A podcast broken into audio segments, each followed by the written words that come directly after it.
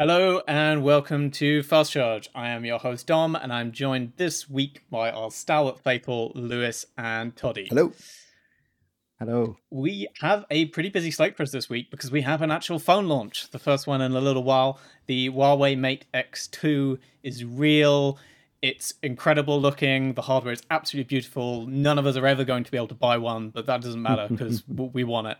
Uh, so we are going to talk all things Huawei Mate X2 and also Harmony OS, which we know is now on the way pretty soon.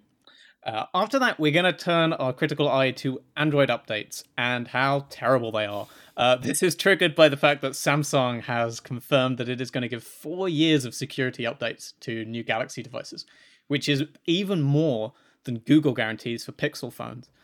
And yet, it is still comfortably worse than the ongoing software support you get from Apple. Why is that, and why is it so bad? And finally, uh, a little review roundup of the sort of the flagships of the beginning of the year. We are going to pick essentially the best phone of 2021 so far, which I admit is a like a month and a half period we're going for. But you know, like with us here. Uh, I have the Mi 11 right here. We've spoken about it a couple times, and between Toddy and Lewis, they have reviewed all three members of the S21 series. So before all the other flagships turn up in March and screw things up, we're going to name a best phone of 2021 up till mid February. Okay. Uh, before that, we have some other little bits and pieces of news we are going to run through. Uh, first up, uh, camera sensor wars are heating up. We've had the big wave of chipset announcements. Now it's time for all the sensors that power the cameras inside phones. Uh, this week, Samsung announced the ISOCELL GN2, which is a new 15 megapixel sensor that is widely expected to end up in the Xiaomi Mi 11 Ultra. You'll remember we spoke about that phone last week with its silly little screen on the back in the camera module. Uh, this is basically another sensor where the pitch is it's big. It's a 1 over 1.12 inch sensor. That's the biggest so far in a smartphone. Uh, it's also, as part of that, got a new uh, PDAF autofocus system and a few other little upgrades. But the main thing is just they found a way to make the sensor even bigger. That is going to be really exciting, at least up until April, when we have now been led to believe we're going to see the Sony IMX 800, which will be the first smartphone one inch sensor. That's expected to appear in at least one of the Huawei P50 phones, probably the Pro Plus, but maybe also in the Pro. We'll see what the lineup shakes up like. But basically, again, that is an even bigger sensor. Bigger sensor means more light, means better photos, more detail, and especially much better low light performance in theory. Uh, this has kind of been the battleground for the last couple of years, I'd say. I remember, you know, it was sort of it was ever increasing megapixel counts for a while, and then we hit 108. We've had a few 108 megapixel sensors. No one's really tried to go any higher. But I remember the first time one or two years ago where where Huawei and Samsung kind of particularly those two companies began to stand up and start saying, no, sensor size. That's what matters. We've got a bigger sensor, and these are getting better. So that is going to become even more of a talking point this year and in this year's flagship phones.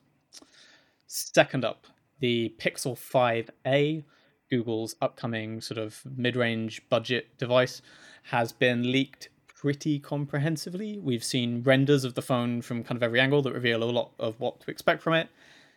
The long and short of it is. Oh, that's my Google Assistant going. The long and short of it is, it looks an awful lot like the Pixel 4a 5G. That is the bigger Pixel 4a from, from last year. Um, design wise, honestly, you really struggle to pull these phones apart. They look almost identical, same size display, OLED, flat screen, same design, same square camera module with two lenses in it from the look of things. So it doesn't look like we're seeing any radical departures in the 5A. That has given some people hope that maybe we're going to see bigger changes in the 6 and maybe in that rumored Pixel foldable that we've heard Google might be working on. But uh, 5A looks like a modest jump forward. Did we get chipset in that? Uh, in in the leaks, no, we don't know anything about what what um what will power the 5A uh, mm. from what we've seen so far. It's just a set of external renders which are given things like dimensions, screen size, and stuff. And there are a couple specific details like the fact that the display will be OLED, but um, uh, nothing on specific chipset or RAM or storage allocations. Nothing on the camera specs either. We can see from the you know the renders it's a two camera module, but that's it. So the assumption is it's going to be basically the same camera setup as as last year's, but we don't know for sure. Uh, other things this week, uh, if you are in Europe or a few other countries around the world, your Disney Plus just got comfortably more expensive, but also a lot better.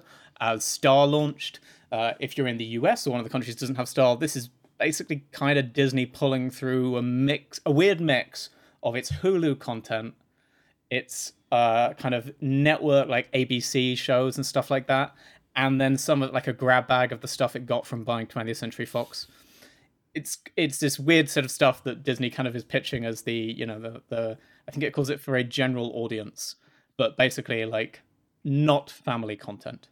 No, um, having, but having it's an interesting move because it's good. It's a good library. It it suddenly brought in something like 350 new movies and TV shows. It's a big it's a big content dump, and that's yeah. just the start. You know, there's so much more. I mean, they can put the entire 20th Century Fox back catalog on here if they want to, essentially um, which is so many TV shows. Um, obviously, all the Fox movies, you've got the Fox Searchlight, all this sort of indie art house stuff. They've got loads they can go through, and you can see they're working through exclusivity deals because there's oddities like they have every Die Hard film except Die Hard, which means someone out there has the rights to Die Hard, and they're just waiting for that deal to run out before they can put Die Hard, Die Hard on. You put all the other Die Hards if you want to.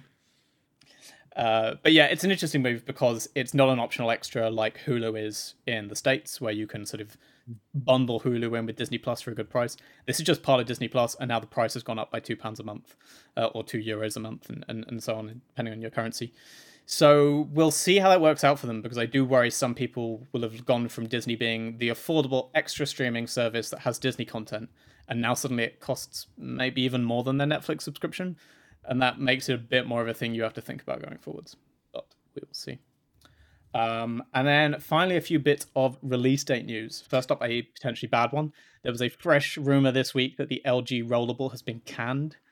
We don't know for sure. LG kind of quickly moved to deny this, but it was one of those denials that isn't that much of a denial. Uh, they basically just denied that they have made the decision to cancel the Rollable um, but didn't actually confirm that the rollable will definitely launch. So it kind of looks like there's still a real risk that the rollable is not going to come out. I think the the official the, the rumor was that they told part suppliers that the project was on hold, um, and that's specifically what they denied is the case. But um, yeah, I know we're all very bullish about the rollables coming because they said at CES the rollables coming, but they now look like they're winding down the phone division and I don't know. Well, I'm a little bit less confident on that. The the flip yeah. side of the good news there is it looks a lot like Oppo's rollable phone is coming.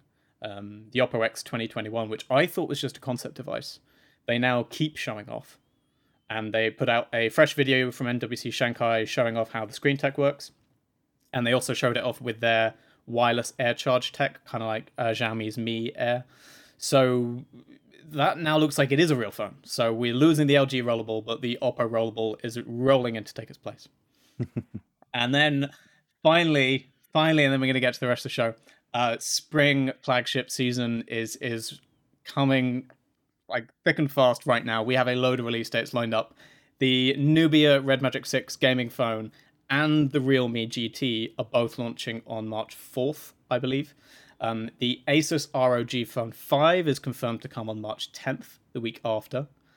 And then it's rumored, it was leaked by Jon Prosser, that Oppo's Find X3 series is coming the day after that, on March 11th. He also claims that the Samsung Galaxy A52, so that's a mid ranger, not a flagship, that's coming on March 26th.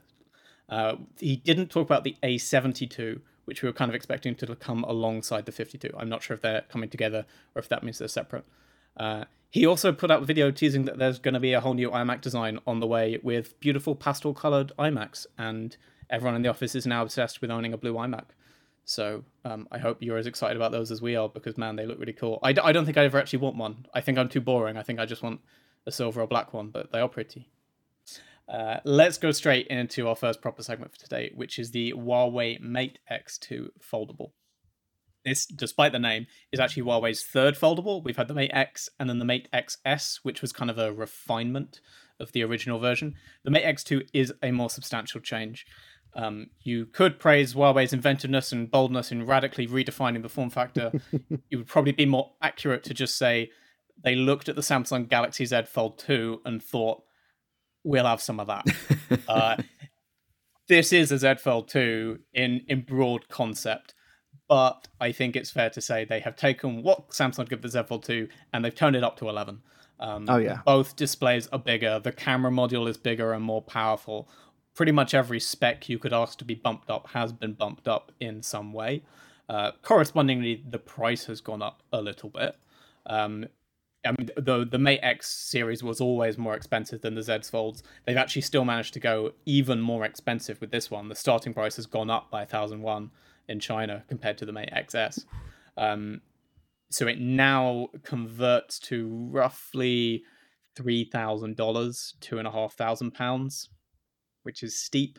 That is not really yeah. a fair comparison because there'd be taxes and things like that that are different if it actually launched in the West. It's also worth noting we don't currently have any reason to believe it will launch in the West. The first Mate X didn't.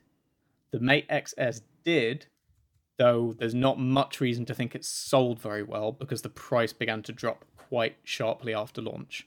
Um, it's dropped by about £700 in the UK already, and that's only over a period of about nine months.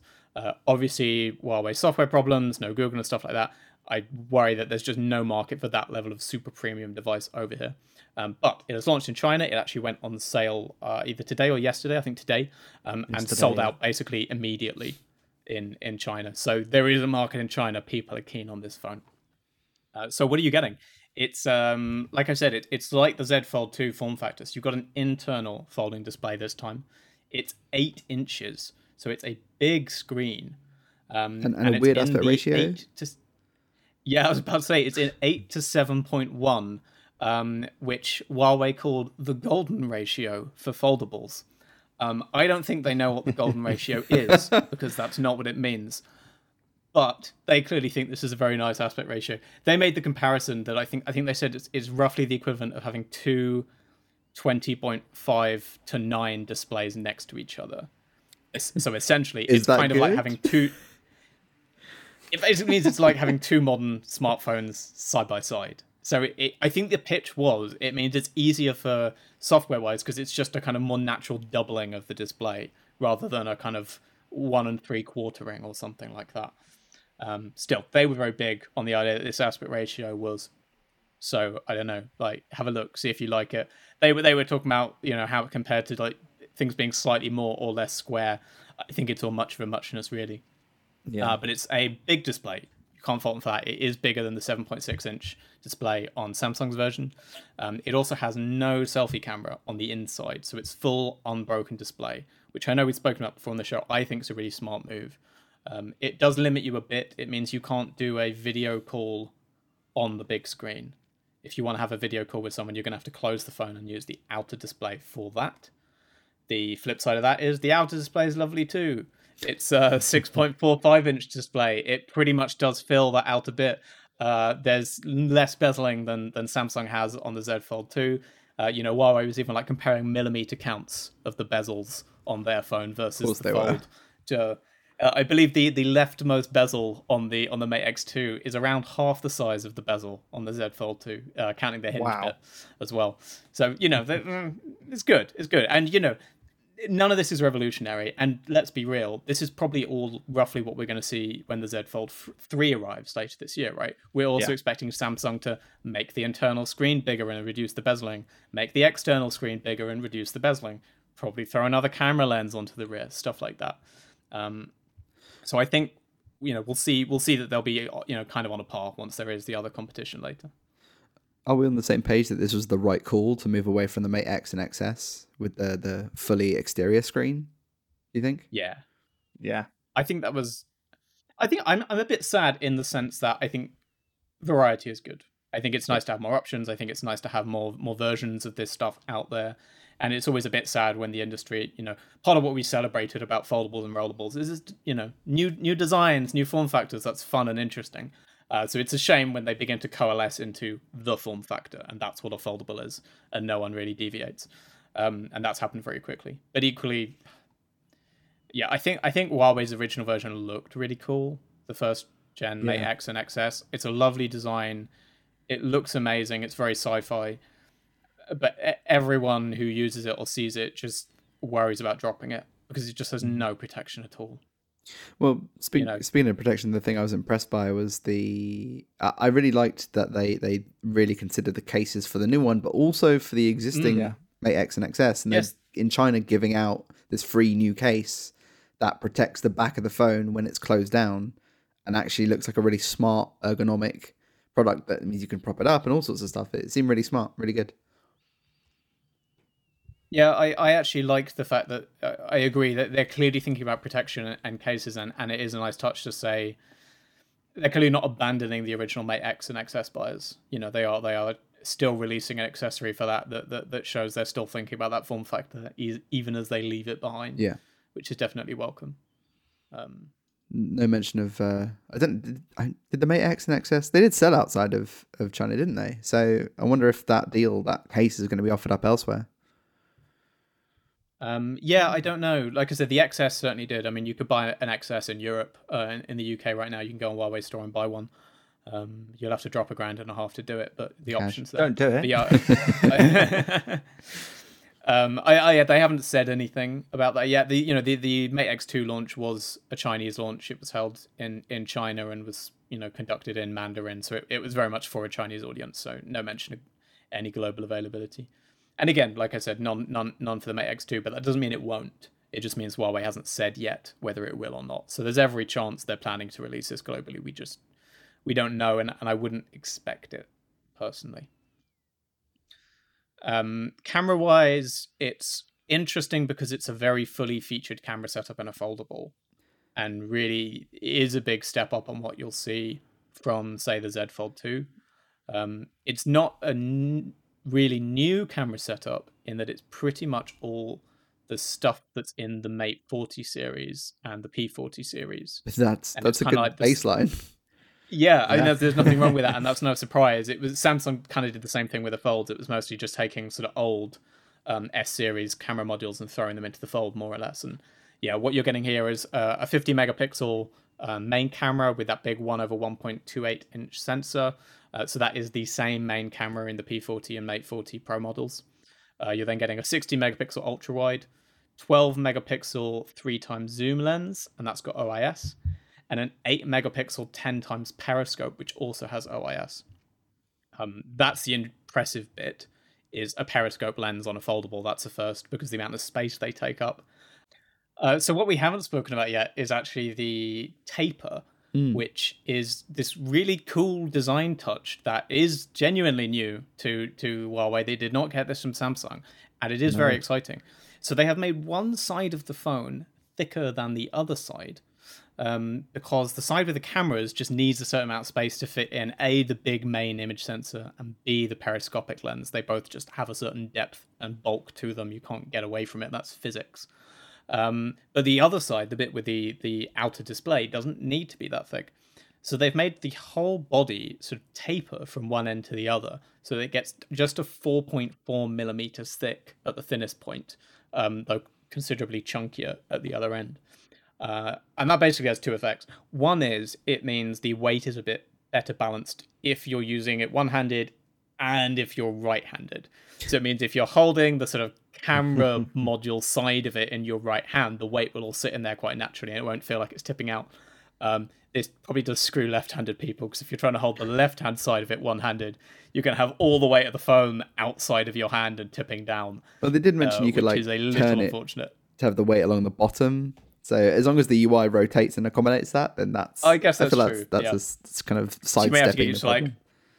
Opening your phone, then flipping it round as you go.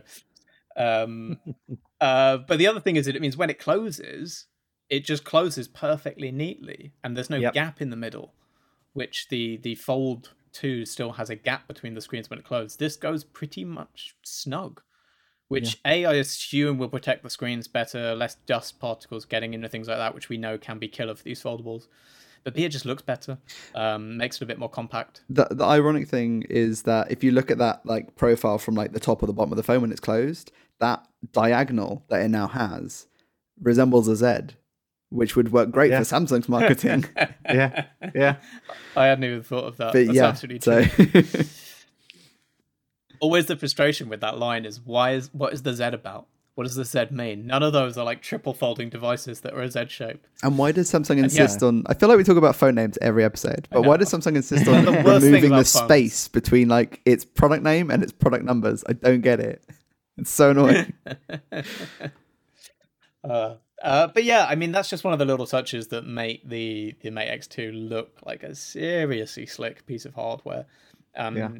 It helps that they've thrown nice colors at it too. I feel like mostly Yeah. foldables we've seen so far, other than the purple Z Flip, foldables have generally gone for sort of black, grey, and then kind of like bronzy metallic colors. But we have a nice kind of um, crystal blue and crystal pink, both of which I actually think look really, really nice. they did the classic thing though, which they, they got flack for. I remember at the, the you know what I'm going to say, don't? I know what you're going to say. Yeah. I think it was at the Mate 10 launch in Munich. And it was like their first kind of when they were really kind of trying to like step out on their own with some he- hardcore like hardware. And they got so much flack for talking about like the colors being great for just women or just men. And they did that here with the pink. But obviously, in the local market of China, I think culturally that's not so much of a faux pas, which is why it was fine to say in the context of their presentation. Oh, Um, but they covered their bases. They said that the blue is good for males and females. Yeah, but then they followed it But with the if they'd done the pink pink is good for first, females. maybe it would have been as bad. Female- males and females are the words that their translators chose to use Yeah. for their subtitles for clarification. Uh, Maybe it- don't specify it's- yeah, Huawei. Maybe just say, look. These nice colors. Yeah, it's not great. As you say, though, I think it is partly a marketing, a, a market specific thing. Like, I don't think that's seen as a No. big, as big a deal in the Chinese market. Whereas No. in Europe, especially, people we look at that and we kind of bristle at the idea you'd you'd say the pink one is for girls. Um, I quite like the pink, pink one. One it looks lovely. Yeah, it's the one I, I mean, picked for it- the none article. of it matches the, the the purple. I think the purple finish that Samsung have done is still that's my number one. Yeah. But we all Yeah. know that. we know, don't We know. purple. Samsung does good purple phones. That's do. not my fault. Yeah.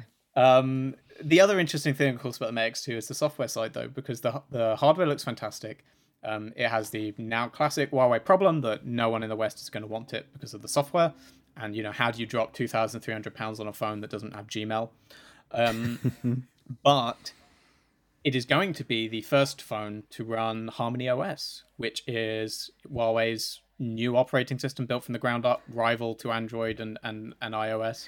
Uh, and that is going to launch in April and it is going to roll out to a few different existing Huawei flagships, basically. But they said Mate X2 users will get it first. Having just updated our Harmony OS feature, I do it definitely have to like caveat the whole built from the ground up stuff. Yeah, I know. Uh, if you haven't been following along, I was setting it up for you to knock it down. Thanks, thanks, on. uh, yeah, yeah. I think it was uh, who was it? It, was, it wasn't XDA. It was AnandTech or someone. Someone Hmm. um, I forget who it was now. Did a deep dive on the. They had to sign up for the developer kind of build and the SDK to develop for Harmony OS.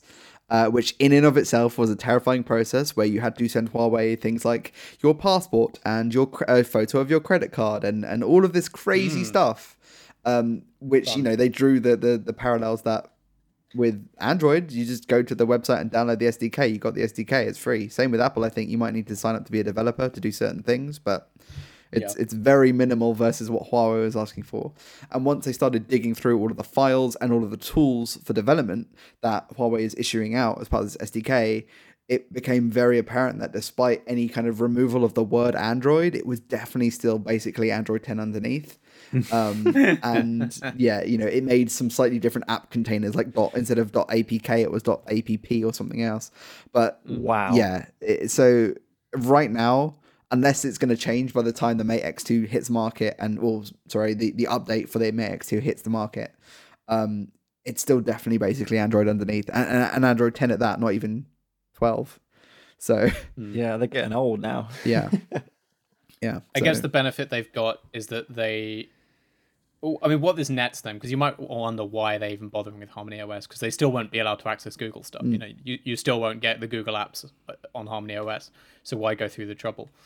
Um, I assume the point is it just gives them a lot more freedom to change things and build them and, and move faster without being beholden to the software decisions made by Google where they're not even getting any other benefits from the Google. You know, that they're agreeing to li- be limited by Google's decisions without getting any perks that come with that. Yeah. Essentially, um, There's been plenty of see why- examples with the Motion UI in the past where they've updated features that Google has then brought in natively.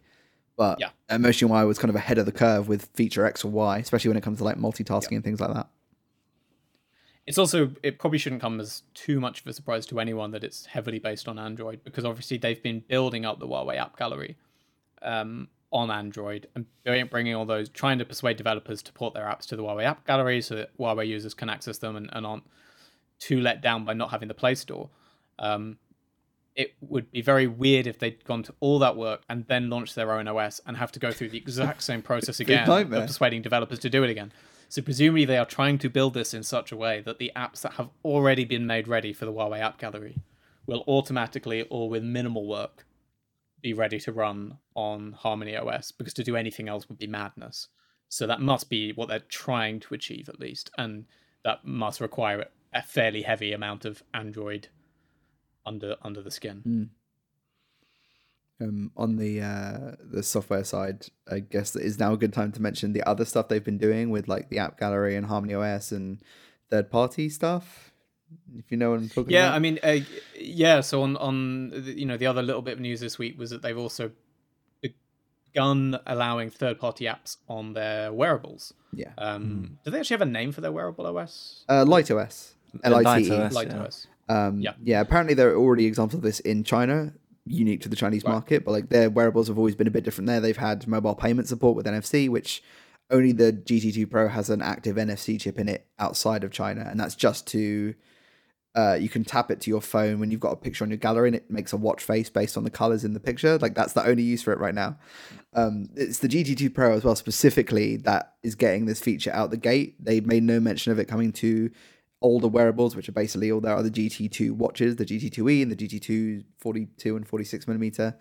Um, but yeah, essentially, there's one app right now on the app gallery called Fitify, which is already on the Play Store and already on the App Store for Apple, and in those cases has Wear OS and Watch OS support. And now it's getting, I don't, they they're not saying Light OS support, but they're saying support for its wearables. So it's going to be the first Yep. third party app that you can download onto your. It doesn't have to be a Huawei device, but your Android device, and the companion experience will then also appear on the GT2 Pro, and that means you can get your fitness data in real time using the sensors on the watch, and it can pull it back into the app on your phone, which is, you know, as we've seen from the companion experience on a bunch of other fitness apps from other platforms. But this is the first example of it happening on Huawei, and I presume it's uh, the idea is that it's the sign of things to come, and they're going to not only onboard people for the app gallery, but onboard third parties to strengthen their wearables, which makes a lot of sense as those are much more flexible in markets where their phones aren't going to sell so well.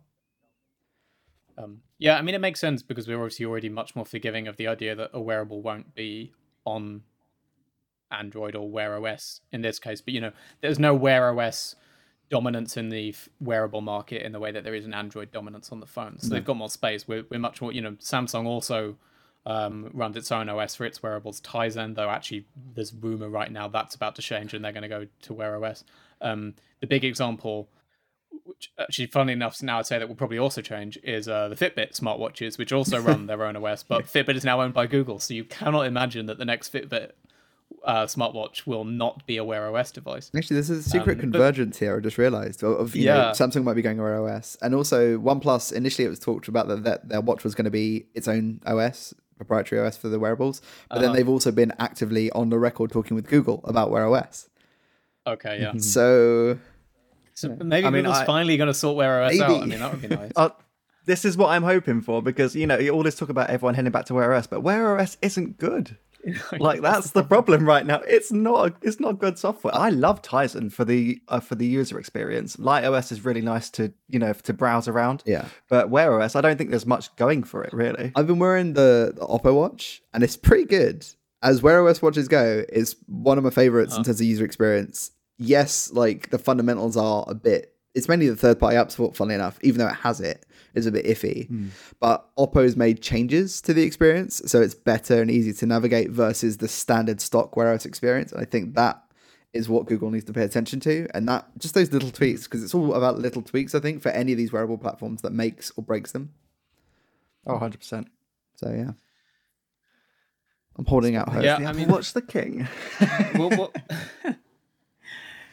yeah, I mean, no one can really compete with the Apple Watch yet, but maybe Google's finally realizing that its only hope of doing that is bringing more manufacturers on board because it's got to have that weight of bulk support. Um, yeah, bringing Fitbit on will make a huge difference because that's one of the biggest players, obviously, in the wearable space. And they're also the cautionary tale for Huawei because I think, you know, again, Fitbit's had been making smartwatches, like proper smartwatch smartwatches for a couple of years now, um, since the first Versa, because we're on the Versa 3 now, I think. Yeah. Um, and again, the big challenge when they launched was third party app support was limited. The problem is it's still pretty limited. It is better than you know Huawei is right now. You can get Spotify, and you can get a few of the big fitness brands are on there, but still there's a lot of stuff that you cannot, you know, a lot of third party apps you cannot link up with a Fitbit, and that's Fitbit. You know, Fitbit are massive, Yeah. and they still struggle to get enough app developers to bother to do it. So it's definitely an uphill battle here. Um, but yeah, we shall see. Um, I guess that is as good a segue as any to move on to moaning about uh, smartphone software, having just moaned about smartwatch software. Um, because Android on phones isn't in much of a better state, is it? Uh, so yeah, this this this week was the uh, interesting announcement by Samsung that it's going to start promising four years of security updates to Galaxy phones. And I, I don't, Toddy. I think you wrote this up. It- It's not all Galaxy phones, is it? No, but it is. I'd say it's an impressive promise considering it's most of their phones that they launched since 2019. So they're backdating this. And yeah, as you kind of point out, it's security updates, not OS updates. They did last year say that for their high end devices, their flagships and such, they're promising three. So they're matching Google with OS updates, I think it is. Um, I was going to say that's what's interesting. It was only August yeah, that they made the three-year promise. yeah. So it's, it's six months or so they've taken to then up that, which is in, in in writing this story up. I was like, they've actually done a few things recently to try and kind of push their not green credentials, but in terms of their like environmental um, impact, having devices that last longer seems to be part of their push right now. They also showed off a thing. Oh, it was during the CES keynote at the start of the year. Um, about being able to basically upcycle, recycle existing Samsung phones you might have in your house and turn them into like a baby monitor because it's still got all the sensors and stuff to do that, or as a, a, a basic IoT smart home hub to control your you know smart things devices or whatever. So they are definitely thinking about the long term impact of their products and like the turnaround of their products. I don't think it doesn't look like they're slowing down with the product amounts that they're releasing in terms of the different variety of devices. But if they're getting their devices in the user's hands and being hold, held onto for longer, then that's I'm all for that. So yeah, totally. I mean, we, we had a moan about that last week or the week before. I think we were talking about um, so Motorola. how quick the, the replacement cycle is and, and being frustrated at so many brands claiming green credentials but then still trying to encourage you to update your phone every single year Yeah. and, and how that it, it's self-defeating so a push for that is good um yeah as as you highlighted it, it's security updates only that they're saying for four years you will not get four years worth of android os version updates you know this doesn't mean if you buy one now you're going to be guaranteed to see android 15 android 16 on it um, I think they're still just saying two years of version updates. I mean, I'm not even sure if they've committed to that. I Much. don't think they've committed, like except for those high end devices. They Yeah. they don't ever like to commit because I think sometimes if something doesn't sell very well or it just is not worth it because they didn't, I don't know, like just Yes. at the low end, like the development time and money is not worth it for them, then they just won't bother. And I don't think the the big problem's not even the commitment really. It's mm. because you know you've got a lot of, of manufacturers that are committing to giving at least one OS update, but the problem is they take so long. Yeah. You know, and the Android update will come out in the September of the year, but then you won't get it on your phone until the next year at some point. the, the dreaded lucky. F word, fragmentation. Fract- Uh-huh. Yes. but yeah, it's, Well, yeah, I mean that's it. We, the, the, the you know we were going to briefly mention. I think we forgot to, but you know the the Android 12 developer preview went up uh, Yeah. last week, and so you know we're fully in the Android 12 release cycle. and We spoke about Android 12 a little bit already. But there's still plenty of flagship phones from last year that don't have 11 on them yet. Yeah. Yeah. Um, it it's it is bad for that.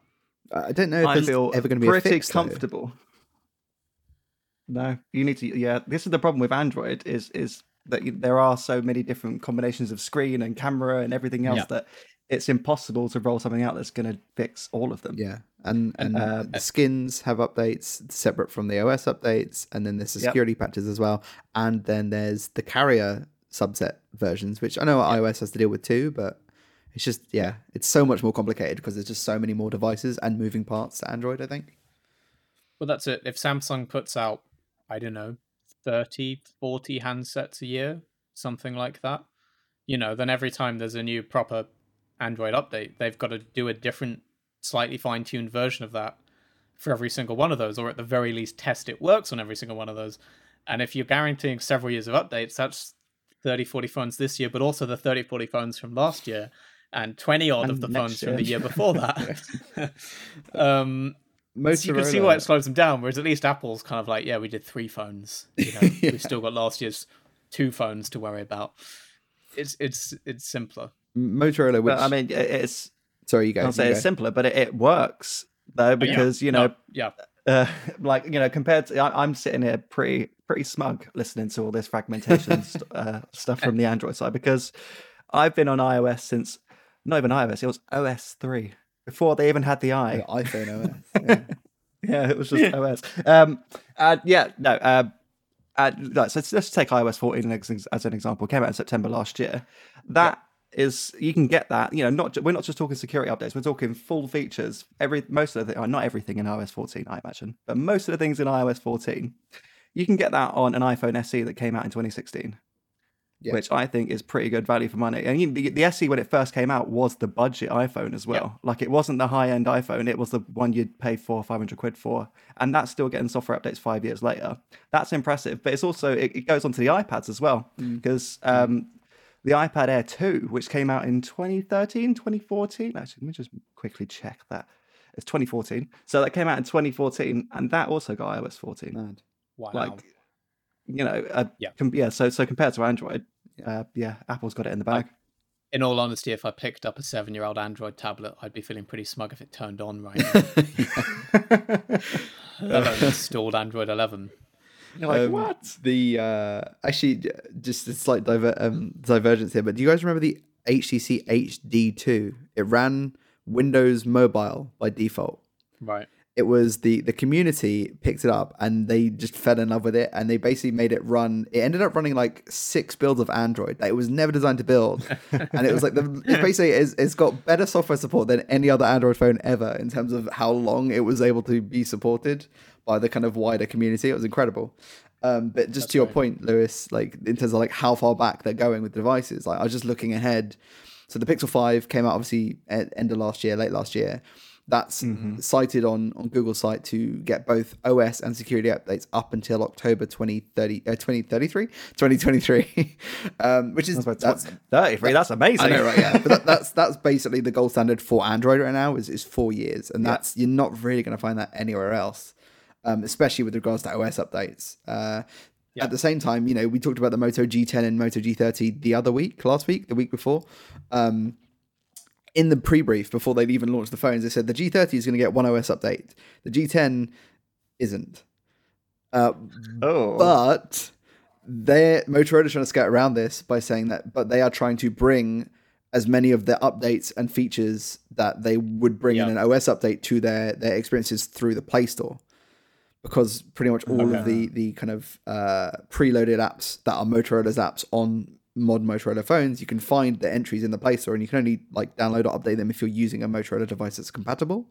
But that's how they are seeing it, and how they are trying to push new features in between or, or without committing to full OS updates, which is a kind of stopgap solution, but it is better than than nothing. That is interesting. Yeah.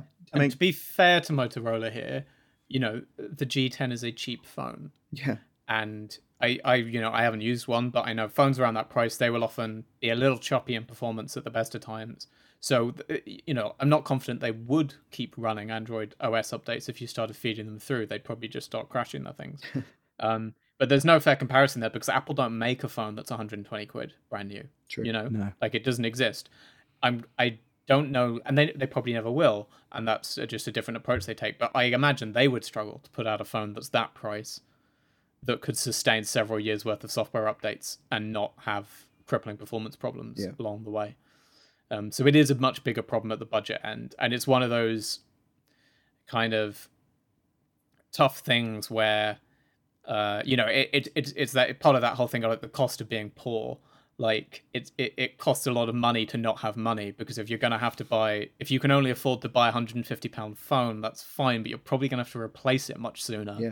Than you would if you could afford to buy a 400 pound phone or a thousand pound phone um Yeah, and Google like they've always been acutely aware of this issue, and they've even got a thing called I think called Project Treble, which is a whole initiative to try and make the whole process of updating Android and for manufacturers OEMs to then take the the base update and then dress it up as they need to for their devices easier.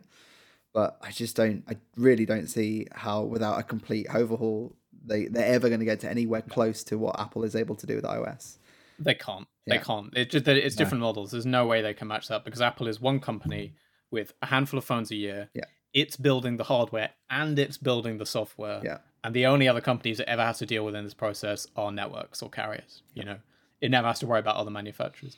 Google's building the software which goes onto its phones, but it also goes onto all these other phones. Like you say, it has to go through all of the different manufacturers. They have way more different bits of hardware It's than Apple would ever put out in a year. And they've got to worry about the networks and carriers still. And they probably have less negotiating power with those networks and carriers as well.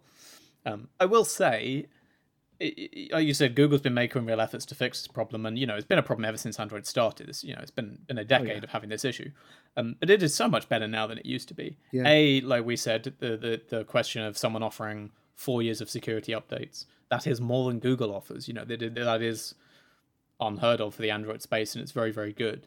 Um, but B, just the speed. You know, I, we we joke that there are still plenty of you know high end phones from last year that don't have Android 11, but equally there were plenty that had Android 11 um, very very quickly. And in fact, Yeah. the first Android 11 phone on the market came from Vivo, Yeah. not from Google. You know, like one of the OEMs managed to beat Google into actually releasing a phone with that software on it, um, the the V20, I believe. So it is improving, um, and the OEMs clearly are being aggressive about it. And I think a lot of them now realize it's a selling point. Yeah, Um, maybe sparked by OnePlus and the influence OnePlus had on the industry, but people now realize that there's a, at least a certain subset of phone buyers who will notice a fast updates and b a commitment to update longevity, and that will be a purchasing decision for a lot of people. yeah, it's like a reflection on It's the equally, brand. I think, something. Yeah, it's a reflection on the brand. It shows their commitment to customers, ongoing support, stuff like that. That they're not going to just sell you a phone and then ditch you in six months because, well, they, you've already bought the phone. They don't care about you anymore. You are getting ongoing customer service of some sort. Um, it's definitely something we, the press, need to be better about. I'm aware of it in myself that. Um, you know, it's sometimes something we forget when, say, talking about buying a Pixel phone versus buying another phone. We often say, "Oh, it's good, you're getting Android, you know, the Google support, and it's better." But I think it's very easy to undersell that. That actually, Yeah. because we use a phone for a few months and then move on. But actually, if you're buying a phone and you want that phone to last you four years, there's a real argument to buy the Google phone because you might still be getting software patches in four years, and you're not going to be on many others. Um, and uh, you know that's really worth something I think we need to put more emphasis on. And you know, like you said, there's there's a whole green aspect to it as well, and and everything. Yeah. but it's getting there. But man, I cannot believe a 2014 iPad is running iOS 14. That is incredible. So good. I know. Like, I was even Apple impressed when I saw this, that. Yeah, that's blown me away. Yeah. Uh, incredible stuff. putting us to shame. But yeah, it is it is getting better, but man, it will never ever be that good. I, I cannot imagine it ever getting that good, but we'll see. Living the dream. Uh, let's wrap things up with our final segment, which is looking at what is good, at least on the Android side, which is the most exciting hardware launches we have had so far in 2021. Um, you know, I kind of tease this is the best phone of 2021 so far. Even that's kind of a lie because the Mi 11 came out in China in December, so it's arguably a 2020 phone anyway. Um, but whatever, we're going with it. Uh, so yeah, the the Xiaomi Mi 11. We've only got the one Mi 11 so far. We know there's going to be a whole set, but there's only one phone out. Whereas we have three S21s to uh, pit it up against. I have been using the Mi 11 for two weeks. My review is going live today.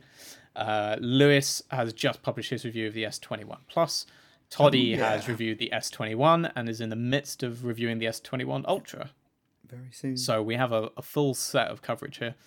Um, I'm gonna go like straight out of the gate and say I think on the hardware side, the Mi 11 trumps any of these in terms of value for money. Like it's un- kind of unfair to pit the Mi 11 up against the S21 Ultra Sure. on on a hardware scale. But if you put it up against the S21 or the S21 Plus, which it's more comparable price point, hardware wise, the Mi 11 just like blows them away. Yeah. In, in, in my head, the hardware was most comparable to the Plus, the S21 Plus. Um, but obviously, then the price is way out of whack. Uh, do we have a, a European or UK pricing for the Mi 11 yet? It's it's 749 euros, Okay. um, which is for uh, the lower storage model, and the higher storage model is 799. The actual numbers of those storage SKUs have just popped out my head. I think it's 128 versus 256, Right. but I might Yeah, be wrong. is, yeah. Um, but yeah, it, so it's 749 euros for the cheaper one, which puts it roughly around the standard S21, which I want to say is 769 pounds, 799 dollars. Uh, It's in that space. yeah, I'm Yeah, just it's looking around back because I'm pretty sure I noted it all down. Yeah, so the, the base Yeah. S21 starts at 769 pounds, 849 euros. Right, yeah. Uh, the Plus is 949 pounds or 1049 euros. And and the, the wrinkle here, of course, is screen size because the Mi 11 is a 6.8 inch display, hmm. which actually is closest to the Ultra. That's the Ultra size, yeah. of the S21 range. but it is, you know, otherwise the closest phone hardware wise is the S21 Plus. It's a fairly similar display size, and that's where you're going to find kind of the specs line up a little bit elsewhere. But yeah, this undercuts that by 200, basically. Yeah. is mad. I, I'm I'm just going through the specs on it now, and I'm like, do you know what? This is actually besting the, the plus in, in most respects. Yeah, you're right. Yeah. I mean, the obvious one is, It's is got the good fast charging speed, right? Like that's the biggest, got to be the biggest difference, I imagine. Yeah, I mean, that Yeah. is a huge gap there because that is obviously an area where Samsung just, I don't know, doesn't really bother Not for better or worse. They have no interest in charging speeds. I don't think they're Um, not bothered. I think they're scared after the Note from a few years ago. of blowing They're, them they're not The Note doing that anymore. The Yeah. Note 8 famously Yeah. had a battery that was way too small because they'd gone, oh god, let's just let's just bring it all down It a was- notch, okay? battery life is so bad on that phone, man.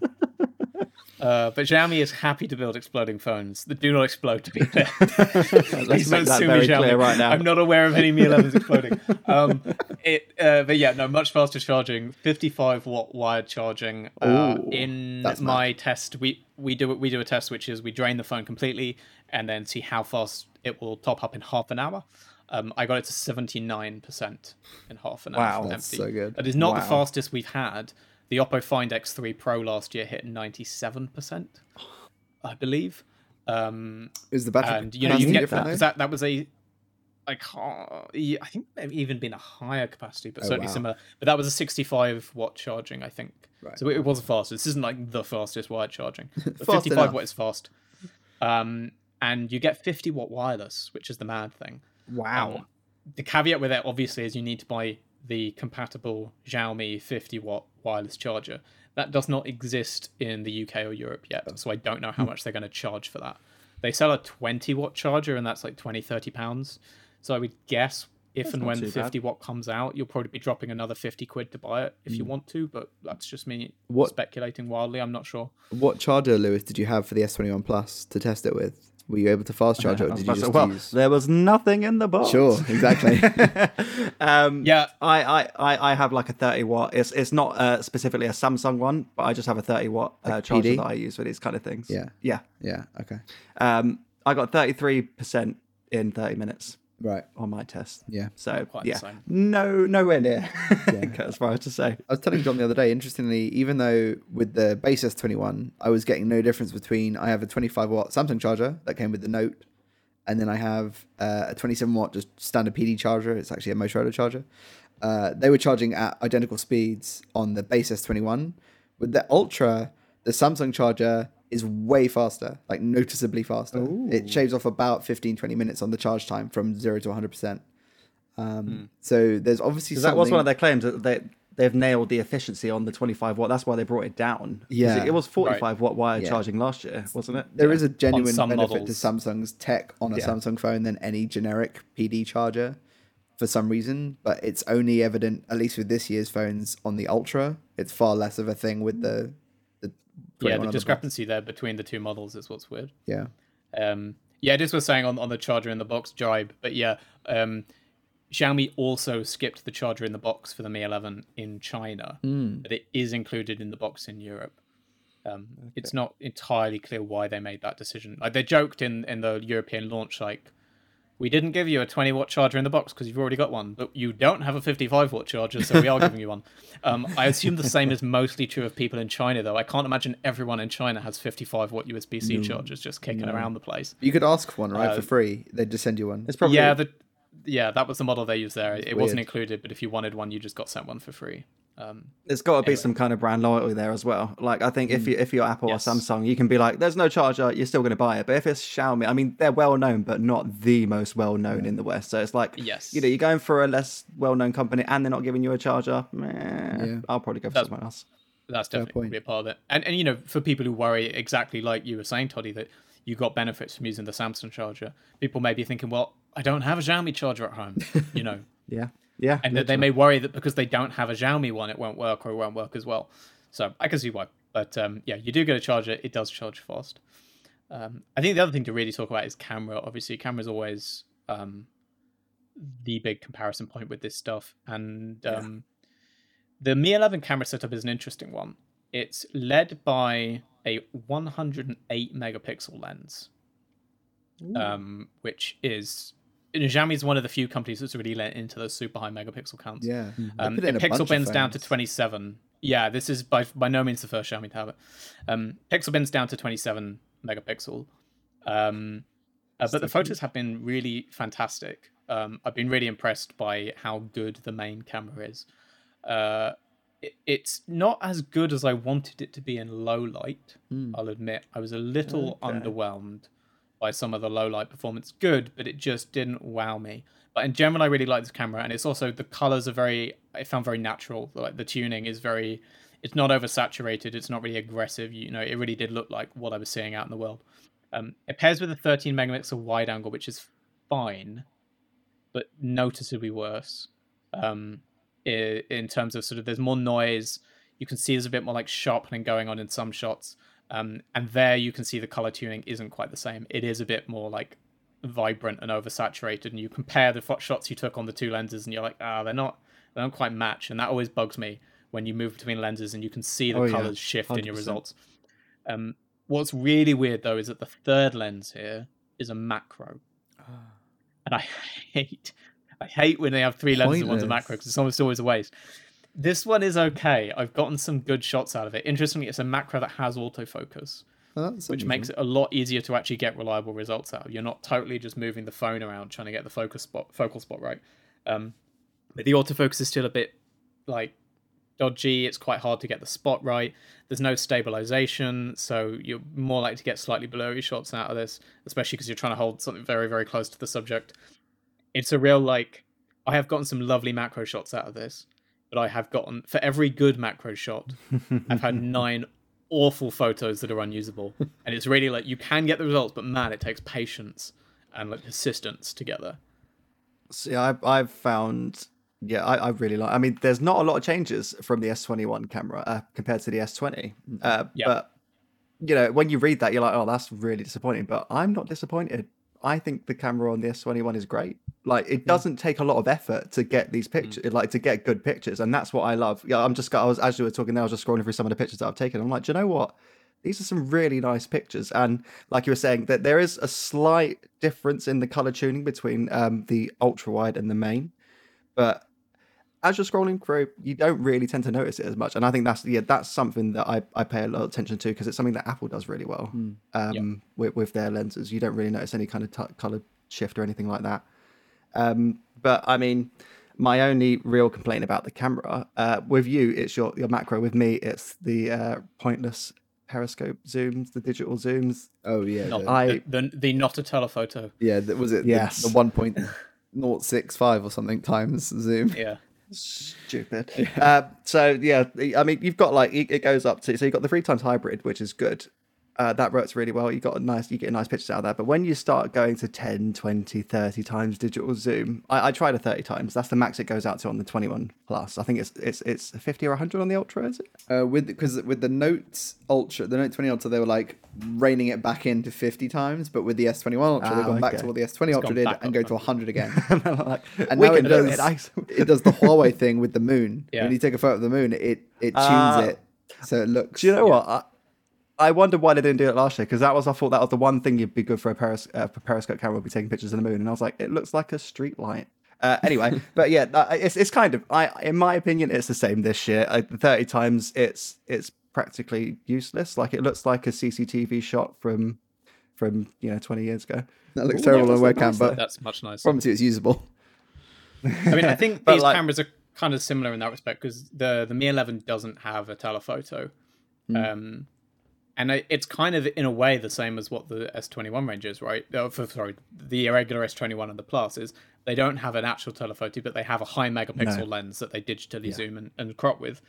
Um, I'll actually say, you know, you'd think in a funny way the Xiaomi might be better there because it's got its main camera is 108 megapixel, big sensor, and you'd think that might be better for digital zoom than the S21 64 megapixel one. Um, the zoom on the Mi 11 is crap, Is it? to be blunt. Ah, It, it does two times as an option. You know, on the camera you got wide, regular, and then two times zoom, um, which Yeah. is just you know digitally punching in. But the funny thing is, whatever the way the algorithm is trying to handle that, you know, it, it actually tunes out worse results. The color tuning and the dynamic range are far worse when you punch in on the two times. So actually, you would get better results by just taking a photo and on the main camera and cropping in afterwards. The al- hasn't that you been an know, whenever the for a lot of them? I- I- yeah, exactly. But in theory, you know, and I I remember being annoyed with the S20 that they had this telephoto that they bill as a telephoto, but it isn't really a telephoto. We've moaned about it before. But what I couldn't argue with were the results. Because Yeah. obviously they're all bad when you go up to 30 times unless it's a real periscope. But, you know, at three times, at five times, the S20 at least was good. I, I can't speak to the 21, but I assume it's the same, if if not a bit better. Um, but this is is not great. The Mi 11 for Zoom, like it, it Yeah. really is a letdown there. Yeah, the base. Yeah, I would say. For, You go. go on, Alex. Uh, We're the- too gentlemanly. The um the base S21 because I, I I haven't touched the the 21 plus but it should be the same is kind of to your point like for the most part consistency across the sensors is very good. Yes, the ultra wide is a little bit weaker. That's obvious. But yeah, on the zoom shots I had no real complaints. Um low light is always going to bring out the worst in in any of these camera setups and I think Yeah. there's going to be different challenges using basically what is effectively AI enhanced digital zoom when zo- when shooting at night versus having a telephoto like an optical telephoto and zooming at night. Yeah. Um, But yeah, for the most part, I I had no complaints in terms of you know these aren't the phones that people would look at if they are serious about photos or video. If they want to No. take really like hella hot Instagram pics, then these will do that perfectly well. Absolutely. Uh, Oh, the yeah. ultras for the the photographers, but the mobile photographers, which is that weird kind of subset of people who apparently don't own a A7 S3 or whatever. And in the same way, like I said, earlier, there will be a Mi 11 Pro, there will be a Mi 11 Ultra. The Ultra is tipped to have that new Samsung sensor we were talking about in, in the intro, the 50 megapixel ISOCELL GN2 with even bigger sensor size. So, again, yeah, there'll also be a Mi 11 Ultra that is the real like camera nerds camera phone. Is kind of is thing. the uh, standard Mi 11 is that curved or is that a flat display? Because yeah. that's one of the big changes from the S21. it is quad curved, oh, so like the P40. curved on all four sides. Yeah. Oh. um, which I actually like the implementation here. I'm always a bit skeptical of screen curving. Um, Yeah. this is that nice kind of curvature. It's not waterfall display. I can't stand a waterfall display. They've never really Oh. done it for me. Um, Completely this is a, just a, a subtle curvature, but on all four sides. Um, I like it a lot. It feels actually, it's a pleasure every time I swipe up from the bottom of the screen to go to the home screen or swipe down to bring down my notification tray. Something about just having a little bit of curvature as you swipe over the edge. Just it just feels a bit better than being on a totally flat display. Um, without totally it compromising usability or something. So I think sort of the the the hand feel of of the display here is really fantastic. Yeah. I think that, that yeah, that's very much kind of what I- what I think as well. I love the look of kind of the curved displays and stuff like that, and I like the way it feels when you because when you've got the uh, the Android shortcut to go back and you swipe it from the side of the display, that is my favorite thing to do with a curved edge display. It just feels agreed. so nice. Um, but then you have the downsides to the you know, like for the more extremely curved displays, should we say, um, like the mispresses and all that kind of thing. And I had a lot of issues with kind of text at some points would wrap around the edge of the display, so I'd have to kind of turn the phone to yeah. read what was going on. Exactly. Once, once you like- get text wrapping around the edges, it's Try dragging a cursor over text that curves like Yes. the sentence ends at the edge of the screen. Oh, it's yeah. such a I nightmare. hate it. Yeah, So this And, is like- fine. It doesn't go that far. This Yeah. is a good balance of, of curve, I think. Um, it has good. one other display uh, trump over over you guys. Oh, yeah. It's 120 hertz like the Samsungs, but it's also WQHD plus, which you will only find on the S21 Ultra, unless I'm much mistaken. Um, and I believe, unlike the Ultra, you can have the high resolution and the high refresh rate at the same time on the Mi 11. I don't know if the Ultra does that yet. No, no, that, that, that was like kind of the you know that was the big bugbear of, of last year's S20 range. Yeah. That all because all of them had Yeah. WQHD and 120 hertz, but didn't do both at the same Yeah, time. pick. The Ultra you can do both. It's just called Oh, a uh, dynamic on the Ultra because it's ranging between 10 and 120. You can't Mm. lock it to 120, Of course, yeah. um, yeah. which you know sometimes let you lock the refresh rate to 90 or whatever. And at least that's what it's telling you. It might still be doing it adaptive without I saying. think realistically they're always adapting Yeah. a little bit. But um, yeah, but uh, you know, in terms of I've all my battery testing and everything for the Ultra has been done with everything maxed out. So 120 is available and WQHD plus, and Nice, I okay. still think it's a really solid battery performer. I don't know about the the plus. How's that been battery wise? uh, yeah. No, I've been quite surprised because I was obviously with with the Exynos chipset. Mm. you know, traditionally I've been quite worried about, Yeah. about battery life on Samsung phones, but uh, yeah, I I think that's changed pretty much this year for me anyway. Uh, Yeah. It's got a 4800 milliamp hour battery, so slightly bigger than the standard S21, and I you know I find that it, it lasts all day. I'm sitting there texting and tweeting, and I played a couple of games of Call of Duty Mobile on there, and you know it gets me through to the night. So. I, I don't have any complaints there, and I think I use my phone more than a lot of Yep. people would. So, Yeah. I think if you use your phone less, there's scope to get you know potentially a day and a half out of it. Um, but yeah, it's, it's obviously it's just down to personal use, really, isn't it? But yeah, no real complaints. It's not like I'm I'm using it for four hours and it's dying. Yeah. So No. that's always good. Not not a Pixel. that uh, to be Pixel 4. fair, I, yeah, it's not it's not Pixel 4 there. I think the Mi 11 is in a similar space. Uh, 4600 milliamp hour battery, kind of the same thing. Weird. It's never not lasted me the day. Um, I don't feel like it would do you two days with the best will in the world. I think you you know depending on usage, a day and a half is maybe realistic, but I think you this is a phone you will have to charge every day basically, and But that that's, only takes, that's like- fine. But half an hour. uh, exactly. Charging is super quick. Um, so it, it is really a bit of like, oh, I'm going to go have a shower. I'll plug it into the charger, and by the time you come back, it's you know it's sorted. It's done. Um, which helps a lot. How's the user yeah, experience? um, because I, I know One UI generally is is good. It's convoluted, but it's good. That How is is really the the big Xiaomi? downside, I think, for me on the um, on the Xiaomi side. I think that's the letdown is just the software side. MIUI. I know some people out there are MIUI fans, and if you are a fan, then you can essentially say the Mi 11 is going to be great because the big downside maybe doesn't apply to you. But for me, oh, MIUI gets on my nerves. It really gets on my nerves. So it's not the worst Android skin out there. Yeah. Um, things like notifications. I kept not getting WhatsApp notifications, and it turns out yes. it's, by default it's got such aggressive memory and battery throttling that it's shutting it down. I've told both the memory and battery management software to uh, make WhatsApp an exception, and even still, I sometimes don't get notifications through. So there's still I find that something with- in the phone somewhere that's throttling it. And I don't Huawei does the exact it. same thing. Mm. Yeah. Well, I'm not sure about recent devices, but older devices, but I've reviewed. They ev that's the first thing I do. It's the first thing I do on every Android now because I've been so burnt by this. Yeah. Is that I will go in there and I will override the battery settings for my my favorite apps that I, I need notifications for, like WhatsApp and, and yeah, Messenger and stuff.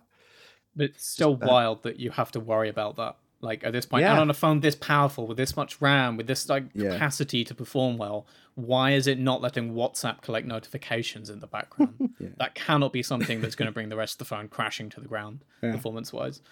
Um, and there's just little bugbears. I don't know. For some reason, I can't install Disney Plus on it. The Google Play Store says it's not compatible, and I'm like, I don't know if that's Disney's fault or Xiaomi's fault, but someone screwed up, and so that app just isn't there. I can't get it on this phone for some reason. And I'm like, okay, that's weird. Um, Yeah. Little UI quirks like when I want to change the volume uh, if there are multiple audio sources, sometimes it just doesn't pull up the slider, so I can pick which source I want to change. Oh. So I'm trying to change the volume, and it's just changing like Spotify, but not the Duolingo app I'm currently on. And I'm like, no, I want to change the Duolingo vol- uh, the media volume, not my Spotify Yeah, casting yeah. volume. But it just doesn't pull out the sliders, so I can change it. So I actually have to go into the phone settings menu Oh. to go to the audio bit to find the volume sliders and manually change them in there, like leaving the app I'm in. And I'm like, this is wild. I shouldn't have to do that. That's rough stuff. So it's just little, uh, Yeah. you know, it's it's not cripplingly bad. It's just all these little nuisances. And I had the same experience with, um, you know, other Xiaomi phones I reviewed. It's not a Mi 11 thing. It's just MIUI. It's the same on the Poco X3, and and I just find it's, I think it's getting better, but I I still hit MIUI every time, and I'm like, uh, it just. It, me, me and MIUI aren't compatible. We- we Yeah. bat against each other, and it doesn't work in the ways I expect it to work, and it doesn't work in the ways that I feel like most other Android skins work. I think you know before the the US ban and all that stuff. I think Huawei and actually Oppo as well have both put a lot of effort into trying to kind of rein in Yeah. for Western markets and Western tastes those those user experiences, and they are just further along the path than Xiaomi. I think Xiaomi is aware, Exactly. but they're just not Yeah. executing to the same level yet. We've seen this path on on on all of these big Chinese OEMs as they make the Western move, and everyone says the software's awful, and it's just different market tastes. But they just slowly start to work on the Western experience. I mean, the interesting uh, other counterpoint was the the Vivo approach, which is they did a European launch and they just said find stock Android for Europe. And, like, Perfect. they've Do that. built a whole they've built a whole new OS skin for China, um, you know, called Origin, you know, and and they're just like, yeah, we're not launching that in Europe because you guys don't like it. Like, you get stock. Like, Did all the the, reviewers Chinese- complain that they don't have stock, so have stock. Uh, does, We'll do something else for China. does the Thank Chinese you. market Yes, actually please. like it though? That's what I always wonder. Like, I, feel like they if they must. saw They're like, the super "Guys." clean, I don't Yeah, understand what the yeah where the different preferences lie, but yeah, somehow there must be something. Yeah, it's like if you go to Um, like uh, the Chinese version of a, a manufacturer's website, uh, they usually like just there's so much more going on. It's just like Yeah, just trying to see through the noise to get to the information you want. It's just such a challenge, and it's obviously culturally and psychologically they're attuned to that and they're totally fine with that. Whereas us Westerners we can't deal with all the extra information, at least I can't. us, us, us poor, simple, slow yeah, exactly. Europeans, Simple-minded limited brain capacity. Yeah. We can only handle so much at a time. Cut some slack. um, despite that, the sense I'm getting from you two with the, you know specifically, I, I can talk about the, the, the one and the, and the ultra, but with the plus, which I've said is the most apt of the comparisons Yeah. with the the 11. As long as you can get past the user experience faux pas, the Mi 11 is is for most probably a smarter choice in terms of value, price, performance. But Yeah, the ease of use means that Samsung immediately is just going to be a more appealing option to so many people who don't want to have to faff around. exactly. And ease of, and and as we were just talking about before, you now know you're going to get four years of security updates and that, yeah, if you get an S21. and three years Um, of OS. and I'd feel more confident about the OS updates you're going to get. Yeah. So I, I, I think there's that other software side that there's a more of a guaranteed longevity to an S21 phone. If you are looking at it and thinking, I want this phone to last me a while, I I definitely feel more confident um, on a Galaxy device than I would on, on the Mi 11. Which isn't to say the hardware here isn't built to last. I just, like I said, I'm worried. I I don't think Xiaomi makes any commitment to to software updates, and they certainly don't commit to four years of security patches. So, I, I, you know, I, I think if you know you're going to upgrade in a year or two, that's maybe not so much of a concern. But if you're looking to buy a phone to last for a while, that's that is a reason to think, well, maybe it's worth spending an extra 100, 200 on the Samsung, because if that pays out long term. Um, but yeah, pure hardware wise, the Mi 11 absolutely Yeah. trumps. Um, you know, it's two hundred pounds cheaper than the S twenty one Plus That's for mad. the same size phone, and it beats it on most specs. Mhm. Um, but yeah, there's just all these little uh, nuisances that mean I my my part of my take is kind of like if you're tech savvy enough to deal with an annoying OS, and like you feel like you know the, the when I'm talking about oh, I have to go into the memory management and you know set an exception for WhatsApp. If you hear that and you're like, cool, I know what he means. That's fine. I know how to do that. Great. If that's gobbledygook to you, you shouldn't buy this phone because you're gonna have to deal with that and other little irritations like that, and you might just not know how to do it. Um, you know, it's that old thing. Like I wouldn't, I wouldn't give the Mi 11 to my mum because I feel like she'd hit things she didn't know what was going on and just not be able to solve those problems. Yeah.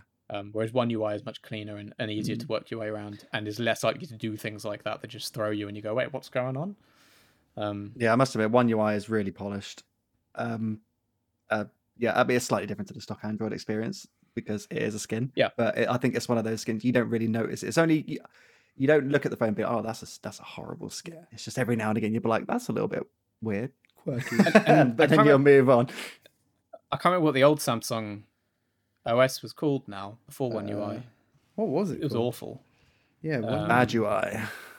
Uh, it's completely gone my head. I used to moan about it all the time, but um, that yeah, was it was terrible. Yeah, and and One UI was a big step up, and each version update of One UI I think has really improved it significantly. And you know, but TouchWiz.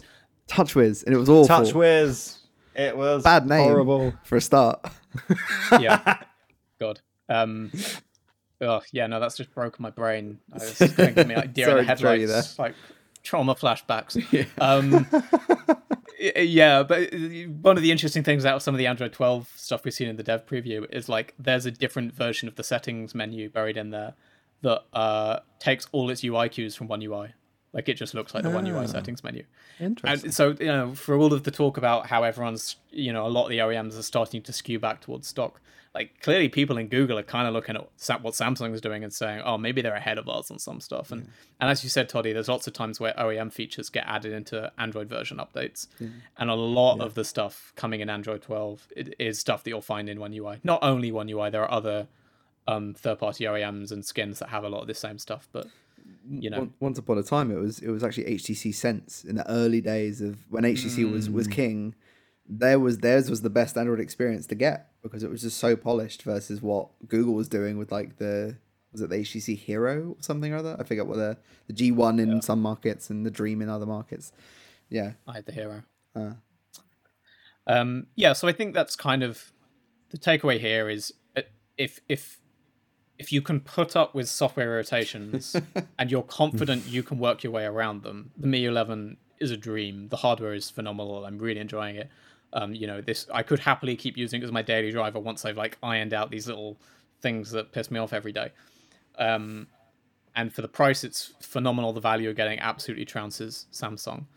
But if you know you want a phone that's going to last you for several years, you know, three, four years is what you're hoping for, and if and also if you know you, you don't want to be running up against software problems or you don't feel confident diving into Android settings menus to fix things, you're going to have a smoother ride with with the S21 series.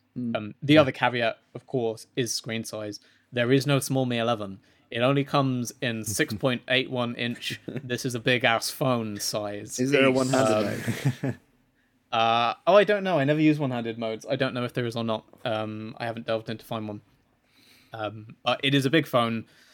If you don't like that, there is an S21 that's not a big phone, and there just is no equivalent Mi 11, right? So if, if Yeah. and you know even the S21 is what 6.2, 6.3 inch display, something Yeah, it's not that. a Like, small not phone. No, it's still sizable. um, but yeah, like the Mi 11 only comes in S21 Ultra size, which is kind of wild. Yeah. Uh, but yeah, they are two two sides of a coin, and, and both both good sets of flagships, both a bit imperfect. Um, Yeah. I'm kind of hoping we're still going to see them beaten in March. But we know we've would got let the you Oppo down Find if you, X3. if you bought them. No, I, it was absolutely. I, I don't want to sound too down on either of these. We gave um, both S20, the S21 and the S20 Plus, both have four star reviews on the site. I don't know if Toddy knows what score he's giving Mm-hmm. It's the going to be Ultra higher. yet. It's going to be higher. Um, I think the Mi 11's also a four star. I haven't decided. It's going live after this show, and I might change my mind and make it four and a half. But it's it's in that Whoa. range, so very very close. Um, which I guess you know, mathematically speaking, means the Ultra wins the phone we've barely spoken about. um, Yes. but uh, yeah, I mean, we're we're going to see the Oppo Find X3 turn up in March, we expect, and the OnePlus Nine series, um, and the next Xperia as well. Sony's next flagship set, the Xperia One Mark III, we're expecting to see. So I'm still kind of optimistic we're going to see something turn up that I don't know meets these phones in the middle a bit, has some of those that hardcore hardware from the Xiaomi side, but uh, a smoother OS like Color OS or Oxygen OS that annoys me Yeah. less. That's what I want. Uh, until then, we will see. Um, we will wrap that up for today. Uh, apologies to anyone who was trying to watch the video version of this that went horrendously wrong and just died. um, and if you're just on the audio version anyway, then I'm sorry that doesn't mean anything to you because you've just been listening calmly for the last hour, having a grand old time. Uh, we will be back next week to talk about um i don't know some phones i guess we're coming back next thursday that's the fourth so that's the day that nubia and realme launch but i'm not sure how their launch times line up with our podcast time I mean, if they're I don't. Chinese, it'll be late in the day. I think we uh, early in the day Oh, Whereas- sure, early in the so I. I yeah. think I think both of them might have launched by the time we are we do the show next week. So with a bit of Fingers luck. Yeah. we will be talking about the Red Magic Six and the Realme GT uh, just after they've launched next week. But we will see. Stay tuned. Uh, all right. Thanks, Toddy. Thanks, Lewis, and thank you to everyone listening. Bye. Thank you very much. Bye, guys.